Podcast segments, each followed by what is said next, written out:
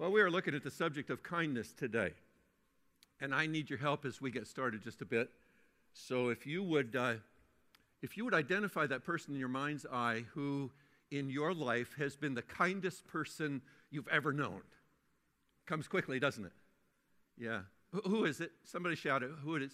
Who's that? Nobody has anyone kind in their life? Oh, you poor people. I'll get you coffee after the service in the back there. Who would you say? Grandmother comes up a lot. What about grandfather? Grandfather? Mother comes up a lot. Yeah. Okay. And do you notice that when you identify that person, you smile, don't you? Yeah, that's just the way it works. All right, turn it around and identify that person who to you is the most unkind person you have ever met in your life. And that person comes too quickly too, isn't it? Yeah. And in place of the smile, you get a frown. Because we have both those kinds of people in our lives. We have those who have been kind to us and are kind to us. And we have those who have not been kind to us, maybe even today are not kind to us. And we have a reaction to that. And the fact that those faces come quickly to our minds and we respond so internally, so emotively, tells me how important the subject of kindness really is, doesn't it? For you, tells it for me as well. The Apostle Paul wrote about a number of different characteristics that should typify those who follow after Jesus. And you know the passage, it's in Galatians chapter 5, verse 22 and verse 23. It says, "But the fruit of the Spirit is love, joy, peace, forbearance, kindness, goodness, faithfulness, gentleness, and self-control." Kindness, you know, it's right in the middle of those 9. It's the one right in the middle. Kindness. It's easy enough to see, likewise, that the word fruit and the word is are both in the singular, aren't they?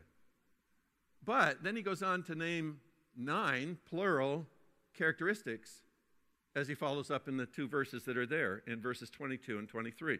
Now, some say that fruit is used in a composite sense there, and therefore you have one cluster with 9 grapes.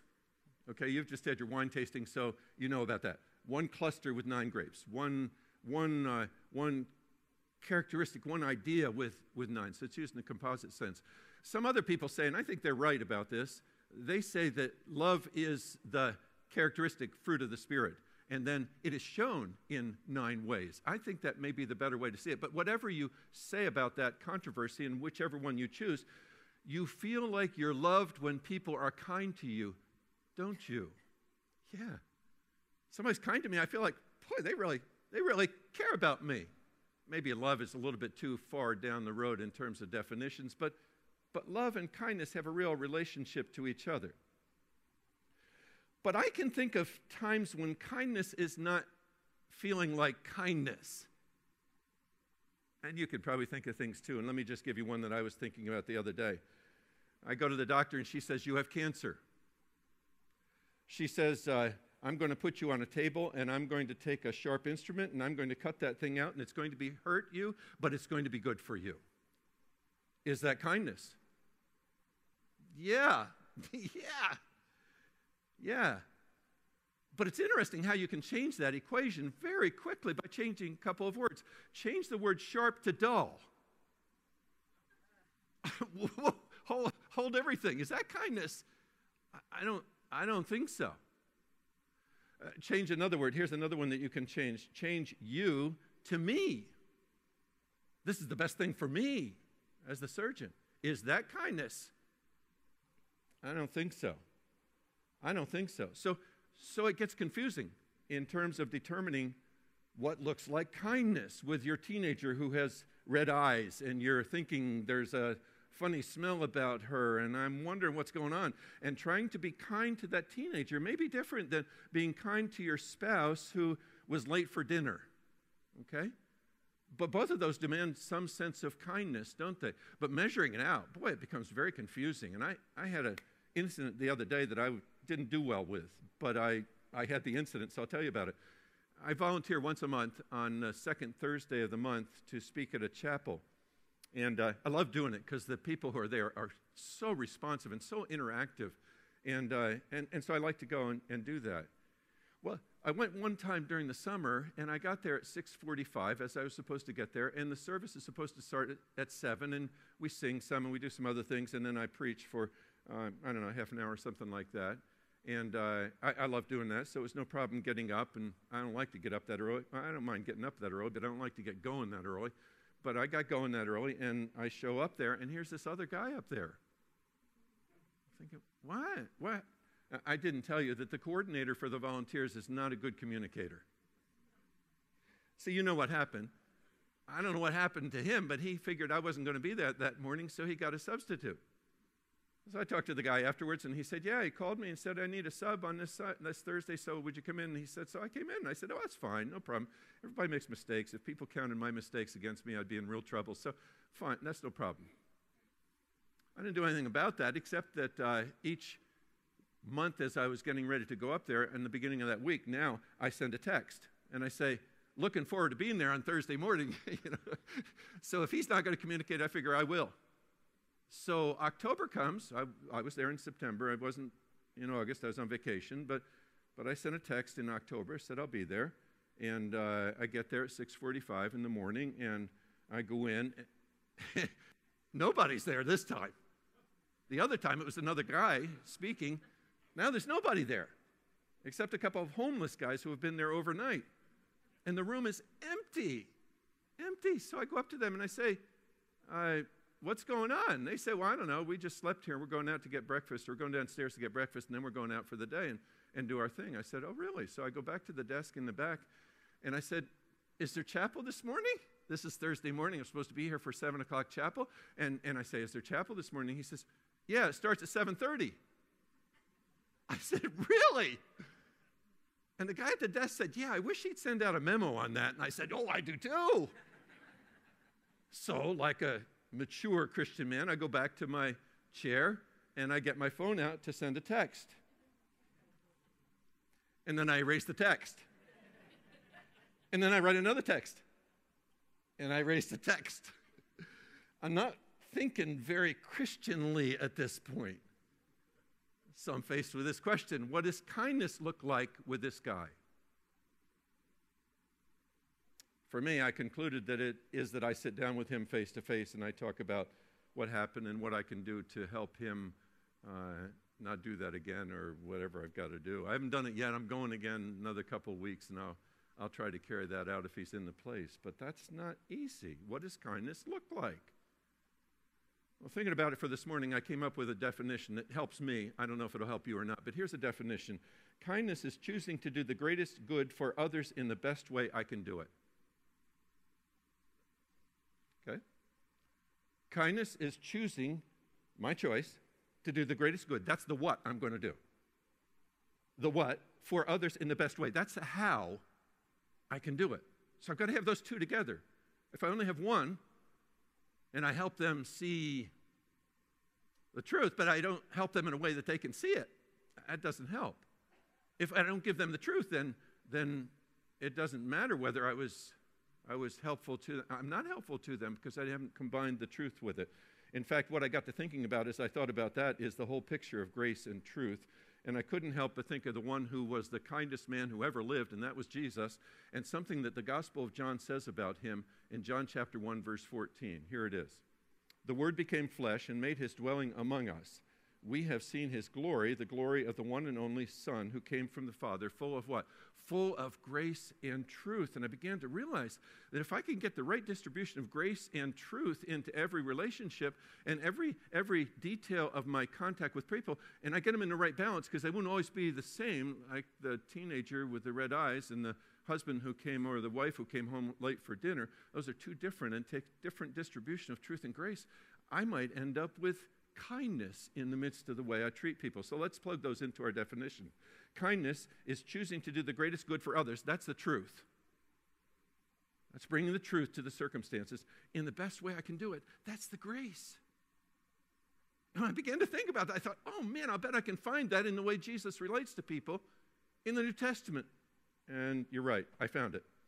So what I'd like to have us do is look at one particular snapshot of Jesus' life dealing with a man, and it's recorded in John chapter 5. If you have your Bibles, you want to get them open because This will not be on the screen, but I want to read the first 15 verses of that chapter and then go into it a bit to try to figure out this thing of how does kindness work with this grace and truth idea in the midst of the relationship of Jesus with this man.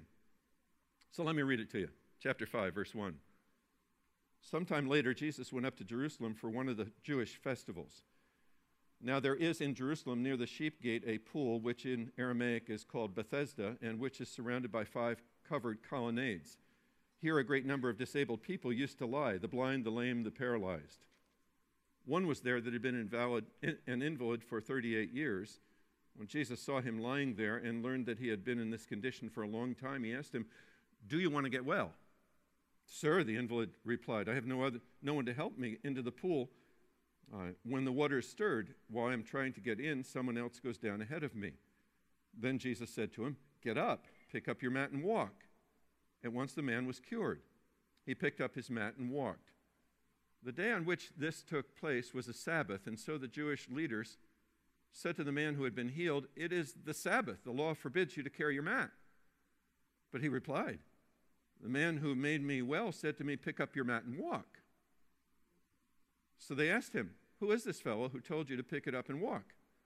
The man who was healed had no idea who it was, for Jesus had slipped away into the crowd that was there. Later, Jesus found him at the temple and said to him, "See, you are well again. Stop sinning, or something worse may happen to you." The man went away and told the Jewish leaders that it was Jesus who had made him well. Somebody asked Mother Teresa, "What's the best way I can follow after Jesus?" And she said, "Well, you go to your Bible and you find the words that are in red and you walk after them."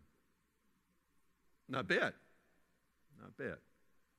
Not read on the screen, but read in my text here. And I find that there are several places where the words are in red. And I want to trace through them and see what we're seeing in terms of grace and truth combining so that we have this picture of kindness in the midst of Jesus relating to this man who is in such desperate circumstances.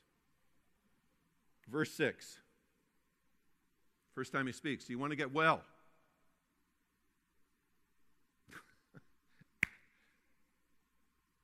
Well, really? Of course he wants to get well. I mean, that seems like a silly question to ask the man.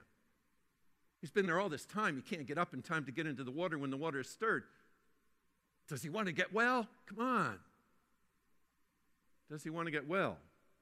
Strange question. Why would Jesus ask that? Well, it is likely because he wanted to involve the man in his own care. Now, could have been that Jesus would say, "Okay, up." Didn't involve him at all. Grabbed his hand, pulled him up. He walked again. But that would have been to Jesus' benefit, wouldn't it? What Jesus is concerned is the man's benefit. So what does he do? He pulls him into the act of kindness that Jesus is going to bring into his life in healing him. He pulls him in. He involves him in his own care. My friends, that's grace. That's grace. That's Jesus not thinking about his own schedule and his own calendar and what he has to do and all the things that he has to take care of today. That's Jesus looking down at the man's deepest need, and so he pulls him in a way that's the best for the man. That's grace. That's grace. And he asks him if he wants to get well. Now, I know you may be thinking, well, why doesn't he go to the things that are most important? Because his physical health is not the thing that's most important, is it? Isn't his eternal welfare most important? So I know he gets to the sinning later and he deals with that, but why doesn't he deal with that first? Because that's the most important thing in this man's life. Somebody said it the other day, people in pain don't have ears. Did you ever hear that? I heard somebody say that the other day, and I thought, oh my goodness, that's the truth. People in pain don't have ears. So they don't hear the words that we want to talk to them about the truth until we somehow help to alleviate the pain that they're in the midst of. And then when the pain is alleviated, as Jesus is going to do here, then they're willing to listen to the truth that he's going to speak about sin. And so he takes care of the physical, and then he takes care of the eternal. Isn't it amazing? It's amazing. It's amazing. And again, I say, how gracious is God? How utterly gracious the God who knows that eternity is what matters most, who knows that my sin may have gotten me into the predicament that I'm in now, and my sin will continue to keep me in my predicament, instead of going to the sin issue, Jesus goes to the most immediate need that I have in my life, and he deals with that so that I can hear him talk about the other things that need to be talked about. How gracious is God? And it gives me some hint of how gracious I need to be with my teenager or with my wife or with my neighbor or with other people in need. I'm so glad that you're collecting food for men and women who don't have enough food, of a quality kind of food, because somehow we have to get a hold of the needs that they have. And when we begin to meet the needs that they have, whether they are physical or psychological or mental or whatever they happen to be, a place to live, help with an addiction, help with an unplanned pregnancy, help with the food that's needed, help with a stable housing, help with friendship, then that somehow opens the door so that we can get on to the things that, yes, in a real sense, do matter more because they relate specifically to the eternal issues.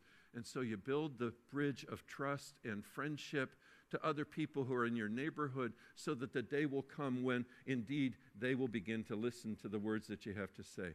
Grace. Grace is a gift. Grace is undeserved. Grace is addressing itself to my need. Grace is when you deal with somebody so that they feel like they're somebody. That's what grace is. Even if in the raw facts of the case, they don't deserve to be treated with grace, but that's what grace is. It's when I don't deserve to be treated kindly that men and women treat me with grace, and so they lift me up out of the pit that I'm in, and I begin to see new things on the horizon that maybe matter eternally, but I couldn't see them before because I was down in this pit, and I couldn't see over the edge of the pit. I mean, that's what grace is, and that's what Jesus does with this man. That's what he does from the very start of it. Do you want to get well? Second set of red words come a little bit further down in verse 8. Then Jesus said to him, "Get up, pick up your mat, and walk." Now the man has responded to Jesus by the time you get here. And you may not have your Bible open, so you may not be able to see that. But if you looked at your Bible, you'd find that the man had said to Jesus, I can't get down into the pool quick enough. And what he was referring to was a legend. And the legend was from the newer copies of the New Testament that we have. But when scholars found older copies of the New Testament, they found that what we have as verse 4 wasn't in there. And so they didn't include it in the more modern translations. That's why translation process, one of the reasons why it needs to continue on, because we find new discoveries of manuscripts, and we learn things from archaeology, and so we understand what we're translating better. That's exactly what happens here. That wasn't there. You will find it in the footnote of the NIV and in other Bibles like that. So it's not that it doesn't matter, but it was a legend. And so the man believed the legend. He thought, oh, I have to get in the water quickly. But he's lame.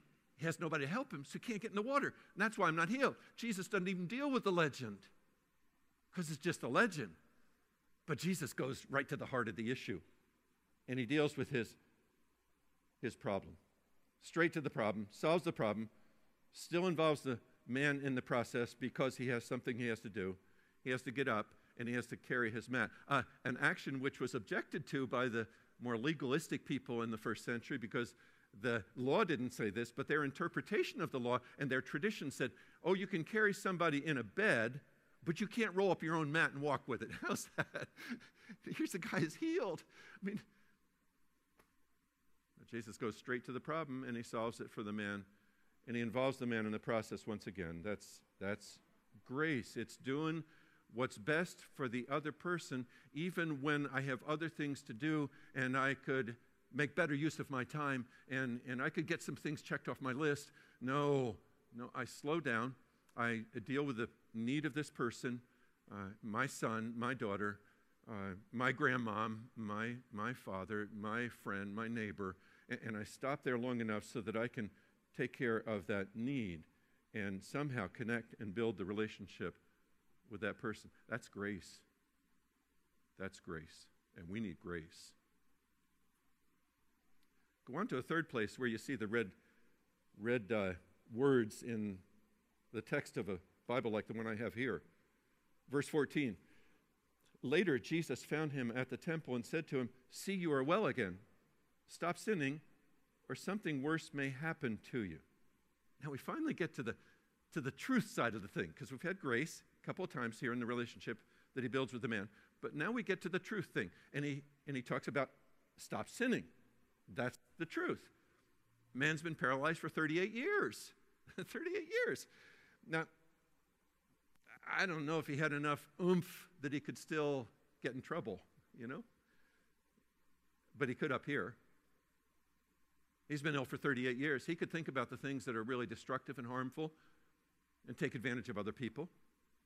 So that may be what Jesus is thinking about. What you're thinking about, you've got to get that straightened out, or else you're going to have continuing problems. Or Jesus may be going back to whatever it was that caused his problems that he has now. You say, no, you just don't want to go there anymore. The truth. Jesus takes some time to get to the truth, but he gets there. And when he's gotten there, he's already built a relationship with a man who nobody else wanted anything to do with. Let me just tell you, this pool of Bethesda was right next to the sheep gate that led into the temple area where the sheep would be brought in for sacrifice. And so the sheep that were brought to the Bethesda, they would have to be washed and made clean before they were brought into the temple area. You know what that means? That means the sheep were brought into this pool. So the people who were really clean and tidy and neat, they didn't go near that. They wouldn't go to Bethesda. Jesus does. It must have amazed the man when he found out who he was, that he even came into the pool of Bethesda, but he went into the pool of Bethesda because they knew that there were people there with needs. And Jesus was all about coming to meet needs. And so he goes into the pool of Bethesda, and there he finds these people who are laying around, hoping to get into the water before the water stops stirring, to be the first ones in so that they can be healed. And Jesus touches the man. But he doesn't leave the truth out of the picture. He knows that truth matters. He knows that we need grace, and our physical and mental and psychological needs have to be addressed. But he also knows that there's something going on that reaches far beyond those physical and psychological and mental needs. And those are the truth issues. And so Jesus brings it back to the truth issue before he quits in his conversation with this man. It's kind of interesting because it says Jesus found him at the temple. Now, that could mean that they bumped into each other. Or it could mean that he went looking for the man. I tend to think that he went looking for the man. And he went looking for the man because he wasn't satisfied with just taking care of his physical needs. He had to take care of his eternal needs and the consequences of what he did in his life. God's really been speaking to me lately about my neighbors, and I'm pleased to say that I have a wonderful relationship with my neighbors. We live in a townhouse complex, and we live on Robert's Circle. So it's a circle, so it's a contained number of families that live in there. They're mainly older, but there are some younger families too. And I've been able to find ways so that I can help people in various ways, and I don't need to go into the details of that. So I'm thought of as a really nice man. That's not enough. That's not enough. What I'm realizing and what I'm struggling with right now is, okay, how do I get beyond nice man, which means that there's lots of grace flowing between us to the point where there's lots of truth flowing between us based on the bridge that's been built in relationship with them. Because the grace is not enough. The truth has to be there too. No truth, only grace, not enough. No grace, only truth, not enough. Both of them have to be brought back together again. So Jesus has compassion on the man in his very real needs. But Jesus also brings him the truth about his relationship with God and tells him to stop sinning. It's called kindness. And it's this funny combination of grace and truth. And sometimes, you might end up leading with truth. Or you might have more truth than you have grace. And other times, it might be more grace and you don't get to as much truth. But somehow, as I go to each of the circumstances in my life, if I combine them appropriately for the need at the moment and for the person who's standing before me, then that's what kindness looks like. With my teenager, with my grandkids, with my wife, with my husband, with my cousin, with my neighbor, with anybody I know. Let's go back once more. Look at kindness. Kindness is choosing to do the greatest good for others in the best way I can do it. Would you take a moment before I close in prayer, and would you begin to think about somebody in your life who needs kindness from you? And think to yourself, how am I going to do this, and what am I going to do, and how can I balance those two ideas of truth and grace so that the result will be not just some sloppy kind of emotional thing, which is lots of grace, nor will it be pounding them with the Bible, which is lots of truth, but it'll be this unique combination of the two for them in their need at the moment. So who's that person, and how are you going to approach it to bring together grace and truth? Let's be quiet before God. Talk to him about that, and then I'll close in prayer. Let's pray together, please.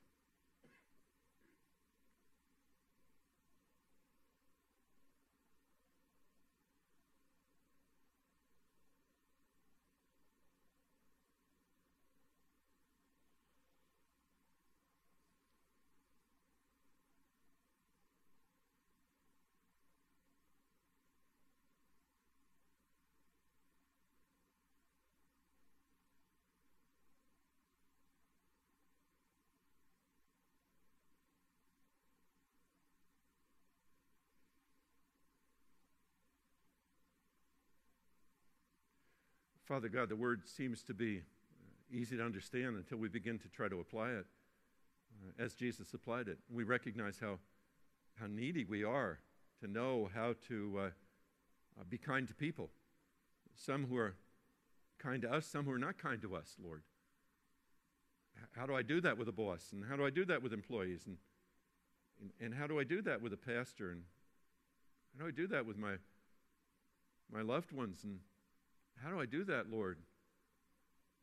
I've raised teenagers, Lord, and I know how difficult it is to do that. So we're here together, Lord, needing direction and help. And we need it not only in a general sense, but we need it for the setting that we're thinking about right now. And that person or those people that we're thinking about right now, Lord, would you teach us what that looks like and how to pursue it? We commit ourselves, Lord, to be kind people. We desperately need your direction and your power to do that. And put the shoe leather to the road and walk in kindness. So guide us, we pray. We will give you the credit for what you do in our lives and through us in the lives of other people. We pray in Jesus' name. Amen. God bless you. Be up front here if you'd like to talk. Think that through a little bit more. Be glad to do so. God bless you. Have a great day.